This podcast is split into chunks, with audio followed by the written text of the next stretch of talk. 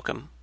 I'm Sebastian Mahfood, and you're listening to WCAT Radio, the on air wing of En route Books and Media, bringing you the dulcet sounds of Catholic wisdom.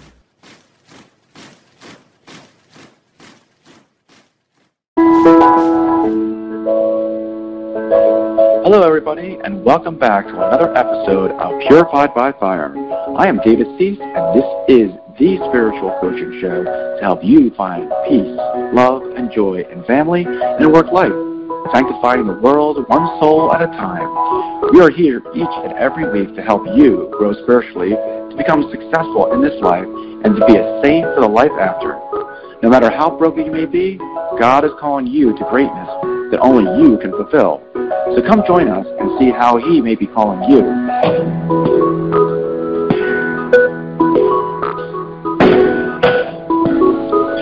Hello, my fellow saints. Today's episode is about our destiny for greatness and putting meaning into our lives. If I asked you right now, what is your greatest attribute or accomplishment, what would it be? Would it be talented musician or actor, your beauty or your intelligence, your career? What is it that great attribute or accomplishments of yours? America, the American dream says we can do anything and be anything as long as we work hard. The problem with all of these attributes and accomplishments is that they are fleeting and unimpressive. But if you were to told me that there is a single attribute that would divinize you, literally make you a god, and make you a prince or princess of the kingdom of the universe, what would you say? This one attribute is what we have and was given to us when we were baptized. That one attribute is being a child of God. For many, we chase after a star that will eventually die, but the one star that we need to find is a star that leads to a child in a stable to help us really see our greatness. So begin, but so before I start with my story, I'm going to uh, open up with a prayer. In the name of the Father, and of the Son, and of the Holy Spirit. Amen. Dear Lord Jesus,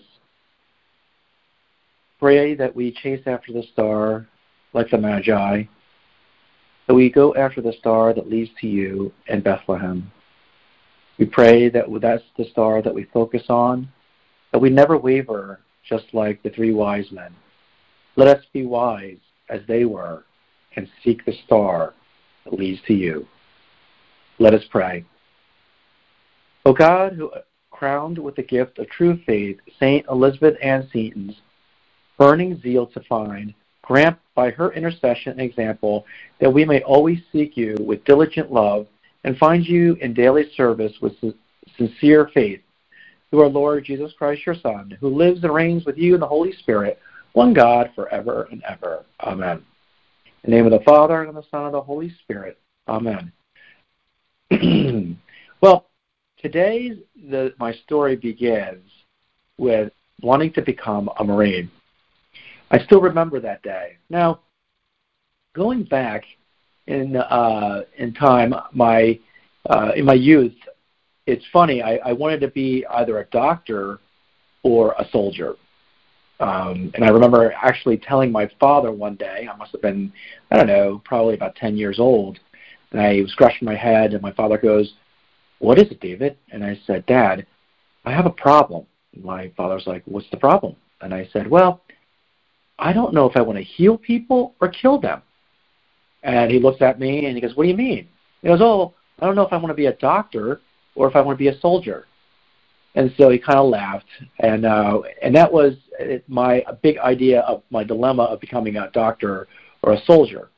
Um, so I wind up wanting to become a soldier. So I, my desire was actually go to to West Point and to be a soldier. You know, I was looking at something like the 101st Airborne Division.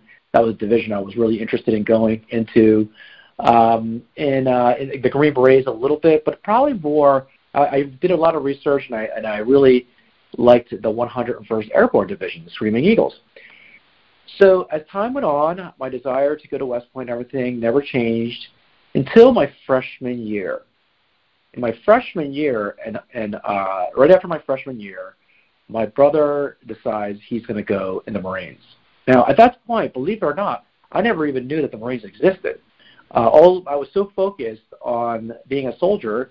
The only one I knew of was the 82nd Airborne Division or 101st.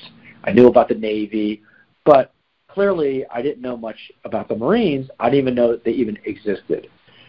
So, the, so my brother goes to uh, the Marines, and that in itself is a big story. One day I'll probably share uh, down the road.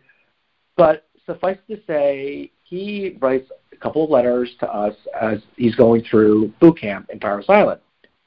So the big day comes for his graduation, and my whole family is proud of of my my brother, uh, mainly because my brother uh, had some difficult times through high school, and him joining the Marines would be the last thing we would ever have thought that would ever happen. Uh, he really lacked confidence and a couple other things, but but suffice to say, he succeeded in graduating, and we were all proud of him, um, you know, for graduating. So we drive down there to his graduation, and I remember watching. They were literally like looked like kids to me. And I was just a, sophomore in in uh, high school that by this time, and I'm looking at them. Wow, they're just so young kids. But the thing that I noticed the most was how proud they looked, how confident they looked, how sharp they looked, how everything about them was amazing. You could tell that they were well disciplined. You could tell by the way that they presented themselves and marched they were truly uh, a great, you know, force. So I remember, you know, there's, uh, you know, I remember watching him graduate, and the final part of the ceremony um, of graduation is when your senior drill instructor dismisses your platoon, and the senior drill instructor will say something like, you know, platoon 1077 dismissed, and then you do this back step, all right, um, and then you do an about face, or you do a back step, then you say aye aye sir, and you do an about face. And at that moment in time, you are now officially a Marine. At least that's what it was back in the in the 90s. Oh, sorry, in the 80s. So I watched him do that, and they all the platoons, you know, platoon 3000, whatever, and his platoon came up and he did that. And I remember walking up to him and shaking his hand, and uh, he was a Marine, and he changed. He changed into this confident, um, assured young man. In essence, he became a man. And I could never imagine any type of institution that could do something like that to anyone, you know. So at that moment in time, I said, that's what I want. That is, I want to be a Marine. So I already had a military idea, but being what service and branch that I want to be part of, I knew it was the Marines. So lo and behold, I'm a junior in high school, and a little bit about me, I'm I was kind of uh, old for my my grade, so I was already 18 by the time I was a junior. I turned 18 in the uh, you know pretty quickly. I graduated from high school at 19, so I have this heated debate with my father uh, about joining the Marines. Now, he had no idea that I was going to try to go to ROTC and get a college college um, tuition, and I, didn't, I kind of didn't know that either. But one thing he did want me to do is he wanted me to go to college. It wasn't against the military. He just wanted me to go to college. And so we're going back and forth, and you know, I say a couple of, of bad things to him. I was I wasn't the the um, the nicest teenager, I, I, guess. And so I, you know, I said a couple bad things, and and I was so frustrated at my father because he wouldn't agree that I should enlist in the Marines. He kept saying, you know, don't you want to, um, you know, uh, go to college and get a good job, or why don't you become an officer? You know, so he wasn't against the military. He was just wanted me to go to college because his fear was that if I enlisted in the Marines, I would never go to, to college. And uh, for him, he valued college very much. And also, I was very successful in high school. I, I was academically sharp. I was also I did very well in sports, so I could I could have gotten a lot of scholarships. So my uh, I got I got so heated that my father said to me, he goes, David, look into the future. And, he, and I said, don't you? And he says, don't you want to have a career and a job, find a nice woman, get married, and have children? And I looked at my dad and I said, no. I said, I just wanted to go to another country and kill someone. So, uh, to my father's shock, he was pretty shocked about that. And that, suffice to say, ended our conversation.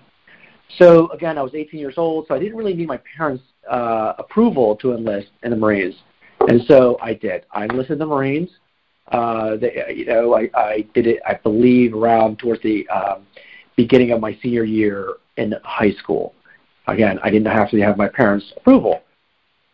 So I then, so that following summer, I enter uh, Parris Island. I go through a grueling three months worth of boot camp, and you know, the day that I graduated, and I can still remember the day I graduated from Parris Island. Uh, you know, the, the platoon, I mean, uh, our drill instructor says platoon 1077 dismissed. I do my back step, and I say, aye, aye, sir. And it dawned on me that now I was a Marine. And that was one of my proudest moments in my life was finally I could say to myself, I was a Marine. But my next thought, though, came to me was, what's next? You see, I had chased after this idea that I wanted to be a Marine. And I fought my parents, even though they suggested me not enlisting in the Marines. I convinced all my teachers. I convinced my friends. I even recruited a couple of my friends to come to uh, to become Marines, and they did. And I did all of that, and I was so proud of myself. But I'm standing there at the parade deck, being proud of being a Marine. But it's like, now what? Now, now what do I do? Because I have achieved what I wanted to do ever since I was a little kid, which was to be in the military. So then I figured, well, maybe I'll apply it to the OCS program and I'll become an officer of Marines. And that's what I did. I got the ROTC scholarship. I wound up um, uh, becoming an officer of Marines. But then after I became officer of Marines, that question came along, which is, now what? Now what do I do? You see, we chase after these stars. We chase after our passion. And the best case scenario is we, we never get it. The worst case scenario is we achieve it. Because some people who chase after stars, what they achieve will be their demise. I was fortunate because the Marines, which was something I chased after, would not be so destructive. Well, uh, you know, I was fortunate that I was not in combat and there was no war going on, at least when I was going through. So the point I'm getting at here is that we chase after these stars. And where does it leave us? It leaves us high and dry. That's basically what it does. So we chase after these, I would call them false stars, right? There's there's these great songs out there about stars. Everyone wants to chase after what I call false stars. You know, uh, you have Bad Company called Shooting Star. I'm going to actually sing that song for you, believe it or not. you have Disney, When You Wish Upon a Star. Another one was uh, a song by Mercedes. It was our, our uh, senior prom song, which says, I'm wishing on a star. but the big thing is, and then you got the you got the Walk of, of, of Fame down Hollywood Boulevard, which has all the stars there. You know, and that is the American dream. That American dream says you can work hard and you can be a star. And chances are you can. Okay? But the question you got to ask yourself is at what price? At what price does it come? You see, in my life, I was very passionate about lots of things. And when I put everything into it, whether it be sports, academics, or whatever it was, I always succeeded. I did very well academically.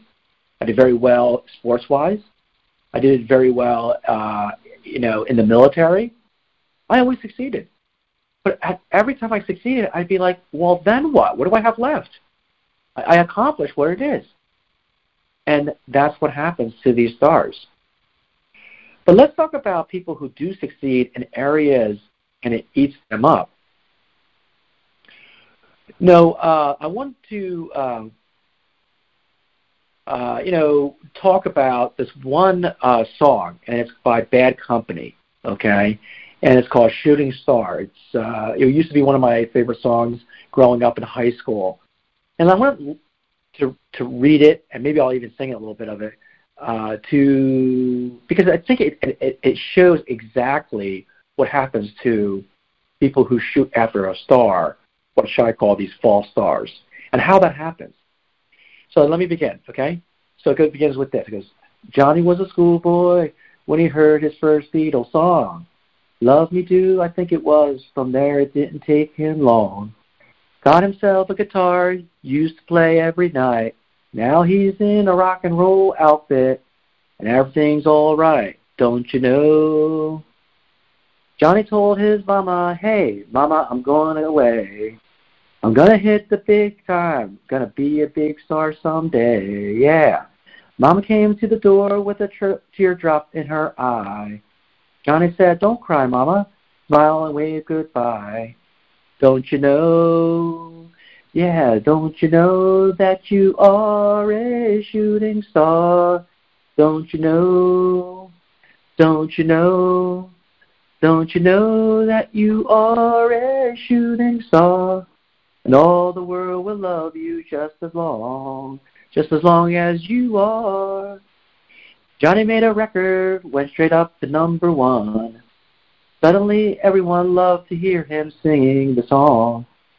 Watching the world go by, surprising it goes so fast. Johnny looked around him and said, Well, I made the big time at last. Don't you know? Don't you know? Don't you know that you are a shooting star? Don't you know? Oh yeah, don't you know that you are a shooting star?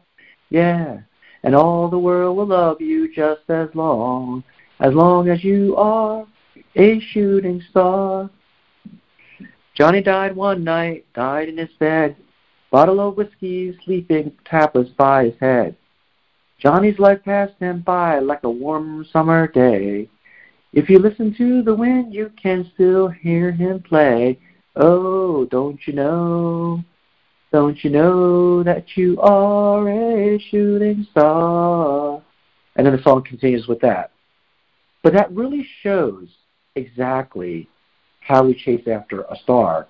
And what can happen is sometimes that star is caught. All right? And that is this.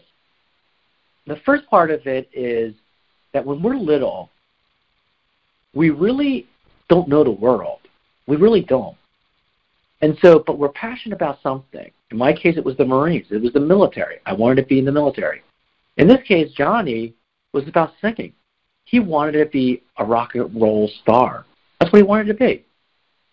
And so we as young kids, sometimes especially men, we don't really, you know, we want something so much. Something caught our eyes. You know, maybe it was a, it was a, in this case it was a song. In my case, I know what caught my eye. My father showed, uh, had me watch a movie called Midway. It was called it was the Battle of Midway when the Japanese and the Americans fought out at sea. And I said, "Wow, that was amazing." That was my Beatles song, you know, in the Shooting Star. And that's what happens to kids. And they have these dreams. I'm going to be this. I'm going to be the great rock and roll star, or I'm going to be the great military person, or I'm going to be that great accountant, or I'm going to be whatever. And we have so many stars that we can choose from. It could be a career, it could be stardom, it could be prestige, it could be riches, it could even be relationships. I, I know women who who chase after the fairy tale story, the marriage that lives happily ever after. Okay? And you get a lot of those, uh, with those types of relationships that that uh, they're looking for. Maybe they just want, maybe their shooting star they just want to be loved. Maybe their shooting star is is they just want to be liked. Okay, they, popularity is their shooting star. Wanting to be noticed is their shooting star. Maybe it's power in politics and business. That's their shooting star. And so we're, caught at this at a young age. We're mesmerized by this star, which we can be, as I said, it could be anything, a career, prestige, uh, a relationship. And we chase after it. We chase after it. through our teenage years, and through our 20s. All right? Because we have so much energy and we're so optimistic in those at that age and we go out and we drive after those and we shoot after it. Now the best case scenario, as I said, is we never accomplish them. And we really wind up realizing, you know, what is the meaning of life?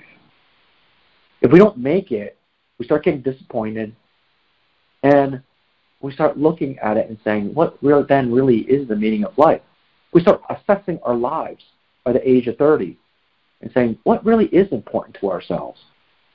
Is it that what I drove after? I've been doing this for, for you know 15 years trying to achieve my goal or whatever it is, and I've really gotten nowhere. So that's the best case scenario. The worst case scenario is you've achieved it. You've achieved your stardom. But in that process, you've given up, you know, no pun intended, but your soul. You really, really gave up your soul to get to get it up. You know, um, I'll give you some some great examples. One is the fact that uh, is uh, a priest friend of mine had a great homily, and he said that he went to watch uh, Bohemian Rhapsody, which is the uh, life story of Freddie Mercury. Now, I grew up liking um, Queen. Uh, I think Queen has some very good music. I, I enjoyed it. I don't listen to music as much as I used to, but you know, uh, there were a lot of great songs. Of course, Bohemian Rhapsody is the most famous.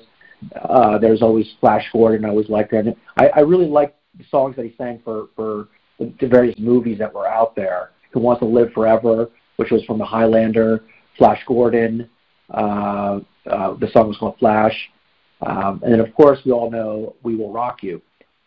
Now, in that story, the priest, my priest friend, said in his homily that Freddie Mercury was so popular, so wealthy. He had everything that people would want: wealth, popularity, prestige. I think the only thing he lacked was probably power, but in his little way, he had his power. He literally had everything. But where? There was one thing that he didn't have, and that was love. That was love. And so, you know, he would eventually die. You know, uh, and then this this priest friend of mine said in homily that one of his favorite actor is Robin Williams. And again, another famous actor who had everything. And why didn't he love himself? You know, and had his tragic ending. We can talk about another person who had everything, and his name was Herod.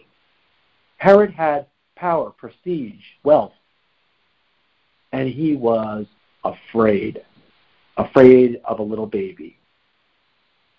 So when the you know, three wise men came along, and said, We're looking for a star. And those three wise men, they weren't called wise men for no reason, because they were truly, truly wise. Because they didn't, they weren't Jews. Jews would have known that a Messiah would be born. These three wise men had to come to that conclusion on their own without divine inspiration like the Jews had, like Catholics have nowadays. So they were wise because they were able to figure this out without divine inspiration, like Holy Scriptures. In those days, it was just an Old Testament. But see, they were wise. But Herod wasn't.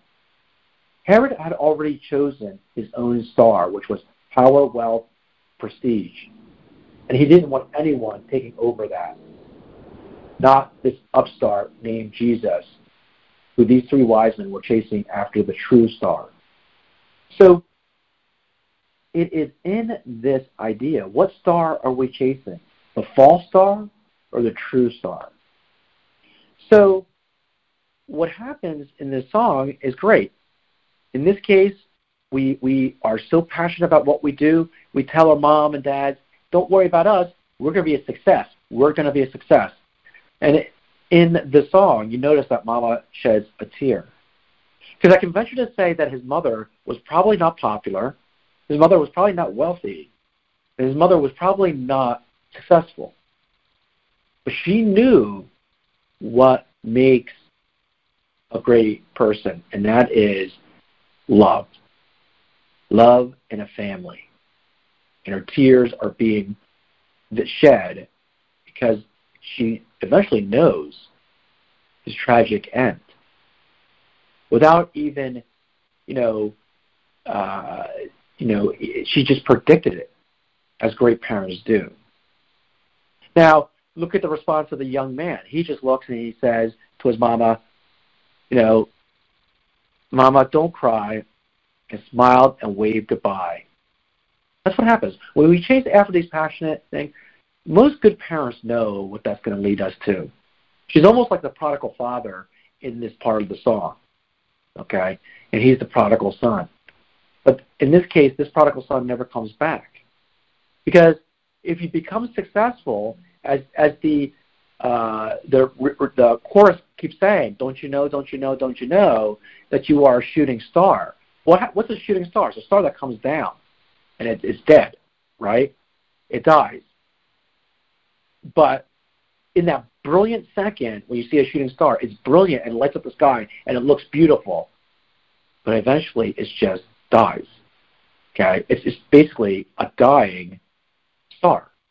It, it, I know, you know, astrologically it's not a star. It's really a meteorite going through Earth's atmosphere. But it's basically it's dying. Okay?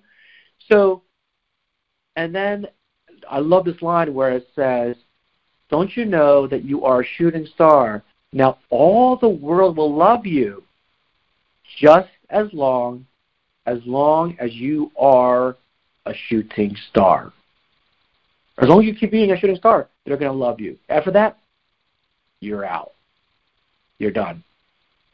And at the end, it says, you know, that he kills himself. It implies that he kills himself with a bottle of whiskey and sleeping tablets. And then it says, at the end, he says, Johnny's life passed him by like a warm summer day.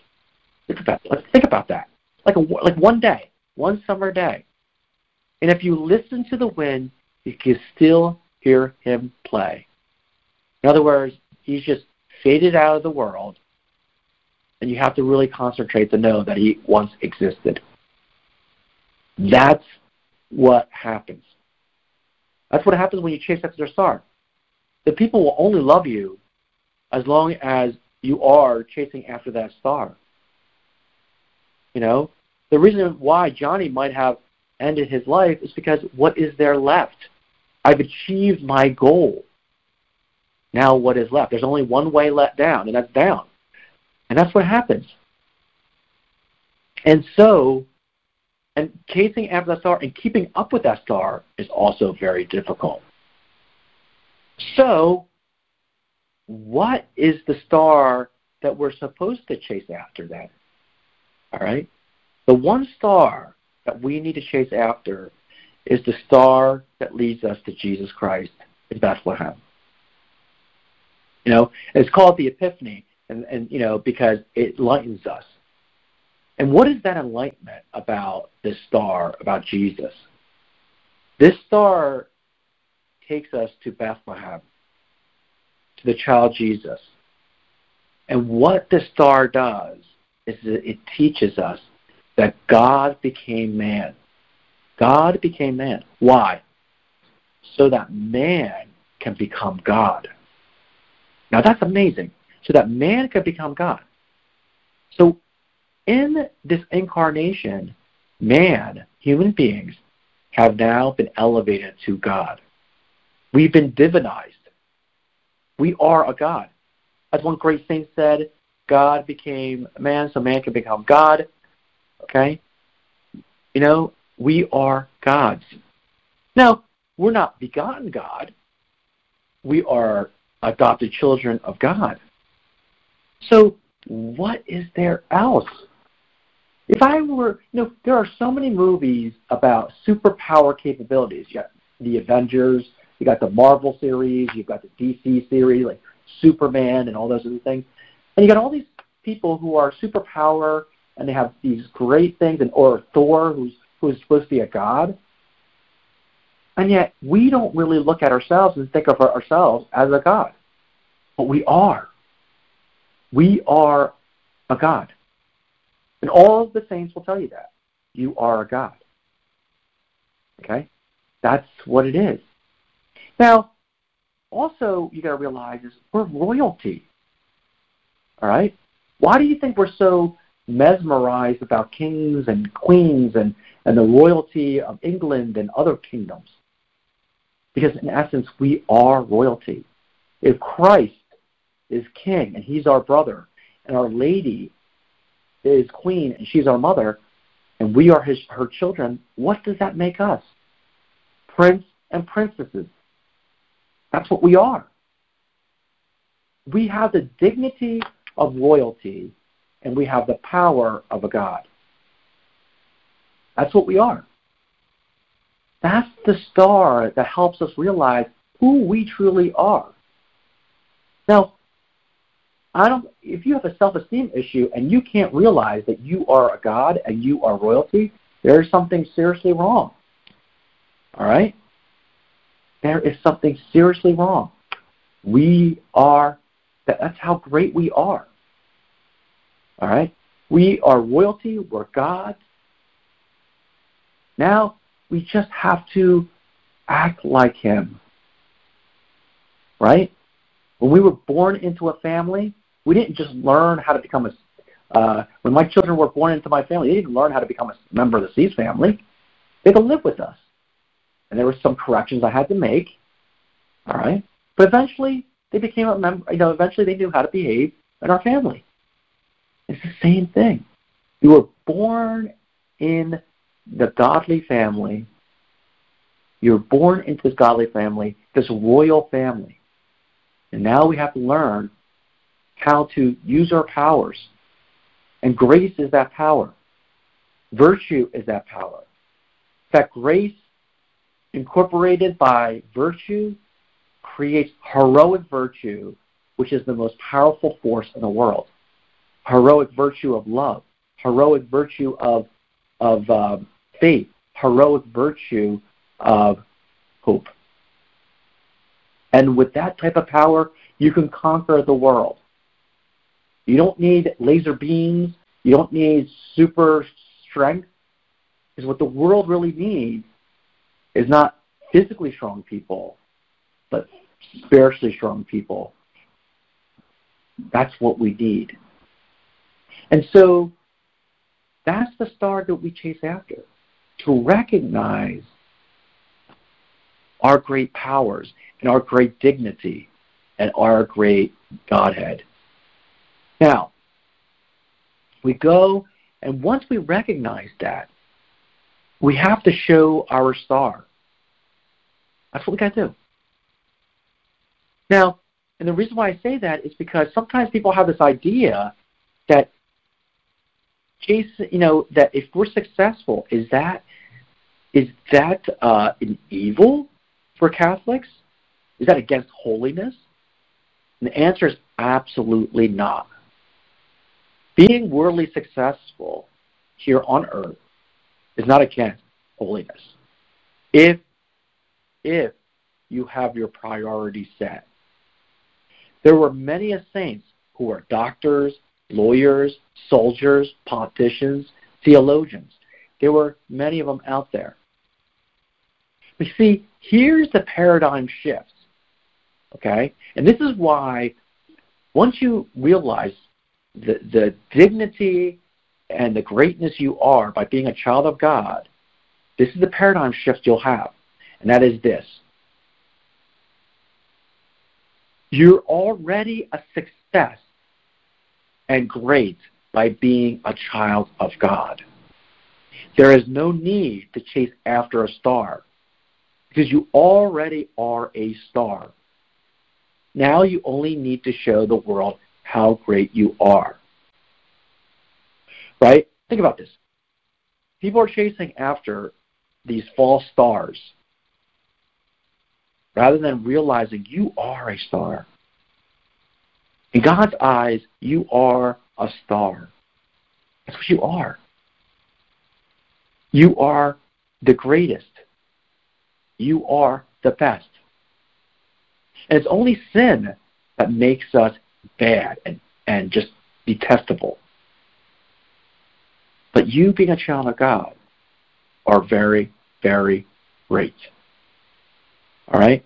That's a paradigm shift. You see, people want to show the world that they're a success, right? That's what it is. They, they want to show that the world, hey, I'm successful. I'm shooting after the star and what I'm passionate about. And so they're trying to get the world to approve of them. And that's what they do. As opposed to understanding that they are they are great. And now they have to act that way. Now let's listen to this. I wrote this down. Most people are trying to get the world's approval to show them how great they are. Listen to this. Most people are trying to get the world's approval to show them how great they are, right? Look at social media. Hey, I've got you know views, I've got likes, I've got all these things. So most people are shooting for for this, and they'll do the most ridiculous things to do that. You know, including me sometimes. But the point I'm getting at is they'll do it to the point where they are committing sin. Okay, it's okay to be get likes and views and all that other stuff, but there's a big difference between where you need to draw the line and say this is not it. So most people are trying to to get the world's approval. Okay, just like you know Bad Company song, you know the world. Don't you know you are a shooting star? The world is going to still like you um, as long as you're a shooting star, right? That's that's what he was chasing after. But here's the thing saints know they are great and show the world how great they are by God's grace. See the paradigm shift? People want to chase after false stars to get the world's approval to show that they're great. So their greatness they're chasing after is by the approval of the world which is very fickle. But saints know they are great. That's what saints know. They are already great. Okay? Just like when I became a Marine, I knew I was great. All right? Marines know. You know, I, you can walk down, you know, uh, Marines, most Marines, after they, even they might have left the Marine Corps, you know, after years, walk very, very, uh, I say this? They're straight, uh, up and down, backs arched back, and they're very proud. That's because they know they're great. Saints know that they're great. We have this idea, you know, and that's part of it is because we're very humble, but they know that their greatness is not because of what they've done. That's the difference. Okay? Saints know that their greatness doesn't come from what they are doing. Mother Teresa, who fed and took care of thousands of people in India. Pope John Paul II, who was Pope for, uh, I believe, over 30 years. Now, their greatness was not found because Pope John Paul II was was uh, uh, Pope for 30 years, and, and because Mother Teresa of Calcutta fed thousands of um, and started a new order and fed thousands of Indians. No, their greatness was established because they did that. Their greatness was established because they knew they were a child of God. They knew the greatness was founded on their being child of God, knowing that they were divinized by God, knowing that their royalty, and no one could take that away from them except for themselves through sin. That's how you do it. So saints know that they're great. They just show it to the world, while others have to keep trying to prove it to the world and try to get the world's approval. That's the paradigm shift. So if we know that we are true stars and we want to show that our star but out there that's what we do in a world where the power struggle becomes becomes the world and God the world wants to say they are the ones who will stamp the approval. They're the ones that will say, I approve of you or I disapprove of you. Like some kind of, you know, um, you know, judge that's out there. But God is really saying to you, no, you are great because you're my son or you're my daughter. You know, as a father of six children, my kids don't have to do anything to me to, to show them I love them. They don't. I love them because I am their father. And I care for them. They don't have to be a musician. They don't have to be anything. I care for them. I care about their well being. In my eyes, they're the greatest. That's what they are. That's how God sees you. And now you have to tell the world how great you are because of the love that God has given you, because of the grace that He's given you. That is what you do. That's why you do strive to be a success. And when people say to you, What's the source of your success? You say, God's grace, God's love, because I'm a child of God. That's the difference. You're doing it because you are confident that you can do it because you are a child of God. You have God's grace. That's what happens. So that's the paradigm shift to realize that. And that will actually help you be a success. Because so many people fail because the first thing that they do is they drop God from their life. They drop faith from their lives. And when that happens, then you're tossed about in the ocean with opinions from other people who, quite frankly, don't care about you. They only what they, the only thing they care about is treating you like a little puppy. Oh, I'm sorry, a little puppet, right? They can toy around with you because you have no principles, no solid foundation. But you know what? The great saints had a great sound foundation. You know, one of my favorite saints is St. Thomas More. Successful as a judge, successful as a politician. He became Chancellor of England, second in power only to the king. He was that successful. I mean, the only way he could become the king is by birth. So that didn't happen. So he became the highest, most powerful person in the King of England. But you see, he had principles. He had principles. And so when the king tried to treat him like a puppet, he didn't collapse. He said no. Because his greatness came from, his honesty and greatness came from knowing that he was a child of God and his love for God. That's what it was. It is the idea that you exemplify who you are, which is a child of God, and have those principles. That's what makes a great saint. So, can we do this? So, what are some things that we can do to protect us? You know, I've been uh, in business, uh, and uh, there's a lot of times where it's kind of straining on, you know, as businessmen and women. But one thing is, here's some rules that I follow. One of the rule, you know, one of them is, no is all God's will. If God wills you to be a success, you'll be a success. Or first of all, you're already a success by being a child of God. But a worldly success, it's God's will. That will give you peace of mind. Now, that doesn't mean that you should just sit back and say, well, God's going to be the operator and I'm going to do nothing. No. It just means that you follow, you work hard, but you follow your principles. That's all. You lay down God gave us some, some principles to follow as guidelines. One of the guidelines that I follow is try is keeping the holy the Sabbath day.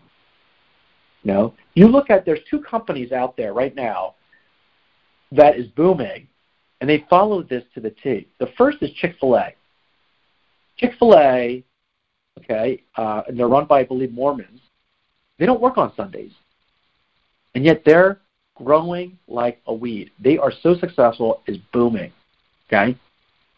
The other one is B&H. Now they're not Christian, they're Jewish, so they're not open on Saturdays. Okay? So, and they're booming. So why is it, why do we think as Catholics we have to work every single day? Keep holy the Sabbath day. Spend time with your children. Spend time. Now, we know that there might be emergencies. We know that. But spend time with your family. Spend time with your God on Sabbath. The other is have principles rooted in Christianity. Yes, principles. Create principles that you say, I'm not going to violate these principles. Some could be, you know, like, uh, you know, not working on Saturdays. It could be principles that I will say grace, regardless of where I am, regardless of whether uh, on a business meeting or, or wherever it is, I will say grace. Um, you know, maybe some principles they'll say I will avoid, you know, alcohol. But principles that are rooted in Christian values and keep them. Because that will be your anchor. That's what it's going to be. It's going to be your anchor. You know, um, I was watching a, um, a YouTube special on uh, Mark Wahlberg. He's a famous actor in Hollywood. And you know, he has an intense workout. Four o'clock in the morning, he works out. But prior to his workout, he does a spiritual workout, which is he prays. And this is a guy who's made. He, I, you know, I think a year ago he was rated the number one highest paid actor. Think about that. The number one highest paying actor. And he has a spiritual and physical regiment. Spiritual where he wakes up, I believe, at like uh, two o'clock in the morning or two thirty in the morning to do his prayers before he exercises. That's amazing. He's anchored. So, um, in doing that. The second is don't be afraid. Right? Don't be afraid. And you shouldn't be. Knowing that you're a child of God, knowing that you're doing God's will, there should be no fear. The only time you should be afraid is when is is when you're you're you're committed to do a sin. When you commit a sin, that's when you need to be afraid. That's when you need to go to confession. Um, here's another one: driven and be driven, be passionate to succeed, but don't get attached. Right? So be driven, be passionate to succeed, but don't get attached. What does that mean? That means that you know, we can be so driven and so passionate that we can be attached to that that object that we're trying to achieve. You know, um, there are entrepreneurs who spend years and years and years, you know, trying to be that successful money-making company, and they succeed but they're so attached to that baby that they lose their health and they lose their soul. Even uh, you know they'll even keep it even at the cost of their own health. Now that's being overly attached. You know, if something goes wrong, it makes them angry. Now, we should. It's okay to be disappointed if we don't make it or whatever, or or maybe even sometimes upset. But to get angry and to take revenge, that's being attached. So, yes, we can be driven and we can be passionate to succeed, but don't get attached to it. Because you're because it's very easy to get attached. You spend all your life trying to be a success, If something goes wrong, it's like your baby has been killed. And sometimes that happens. But in many cases, you shouldn't allow that to happen. The next is understand it is God who gave you all these talents. That's what it is. God gave you the talents, and God can take it away. He can. And so, don't get upset about it. Know that you're only an instrument of God. That's what you are. If you're going to succeed, that's because God is, wants you to succeed, and you'll be an instrument of God that way. Number eight, attend annual silent retreats to slow down. I highly recommend this. To at least have one silent retreat a weekend. I do it. And I do many little retreats. But at least one silent retreat that's, oh, you know, at least one night overnight. That's what you need. And lastly, do some charitable works. If you do some charitable works, it'll help you to be associated with those in need, which will help you increase love and virtue. You know, um, I interviewed uh, a person um, who asked this one question to, which is, what is your greatest attribute? To two different people. One was a somewhat famous tennis player who was volunteering at a Special Olympics uh, event. And so this person said to this woman, you know, what do you think is your greatest attribute at this, you know, charitable uh, event, which was Special Olympics? And this woman said, you know, I think it's my ability to serve is my greatest attribute. And he looked and he said, okay, that's great. Okay. And he kind of even said, are you just saying that because you're here at the Special Olympics? And she said, no, no, no, I truly believe it's, it's my, uh, it's my um, ability to want to serve. Then, because this person is an actor, he was auditioning to for a commercial. All right, and uh, in this commercial, he was paired up with another woman who was very beautiful. Uh, she wore this really tight skirt that was high up there that showed a lot of her legs, um, and probably then some. And she says after after they were finished and they kind of bonded because the the whole audition took a whole day and they were paired up. So at the end of the audition, he asked this woman, "What do you think is your greatest attribute?" And she looked. She said, she thought about it and she said, "My legs." You see how one person views their great attribute being their looks, something that's pretty vain, so that's fleeting, as opposed to the other is service. Now, it's only ironic that the person who talked about service happens to be uh, doing a charitable organization. But I can venture to say it's not ironic because by doing charitable good deeds, you will realize that your greatest asset is service. Service to others as service to God. That's what you're going to find is your greatest attribute. As opposed to if you keep thinking and chasing after worldly passions and only think that way, you're going to think that it's your greatest attributes are those things that you're good at, like your legs, like you know your your intelligence. So if you serve and do charitable works, you'll have a better mindset of a, one of service and self donation. So, this wraps up the hour. I'd like to end it with a prayer. In the name of the Father, and of the Son, and of the Holy Spirit. Amen. Dear Lord Jesus, help us to be the great saint that we are. Help us to realize that we are your child of a child of God, that we are your son, your daughter, that we love you. Help us to re- empower us to become the children of God in all that we do, whether it be in sports, whether it be in business, entertainment, that we are successful because of you, because you will it, because you gave us the talents, and because you gave us the grace to move forward. Let us pray. Our Father, who art in heaven, hallowed be thy name. Thy kingdom come, thy will be done, on earth as it is in heaven.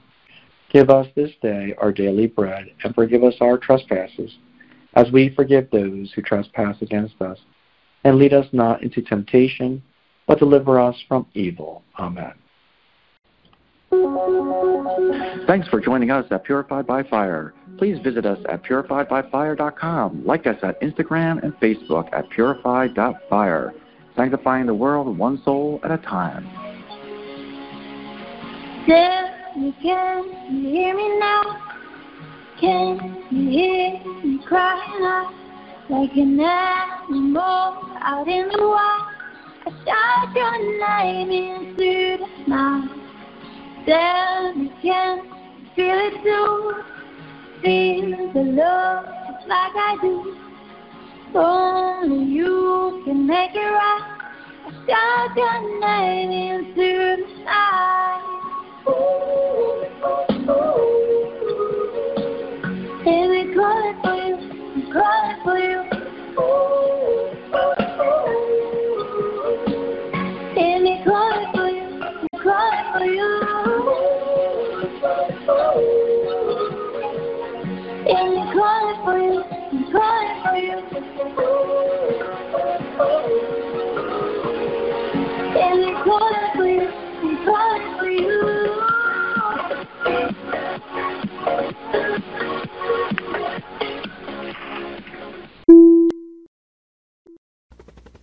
We hope you enjoyed the program and will join us back for another show on WCAT Radio. This is Sebastian Mahfood. Good day.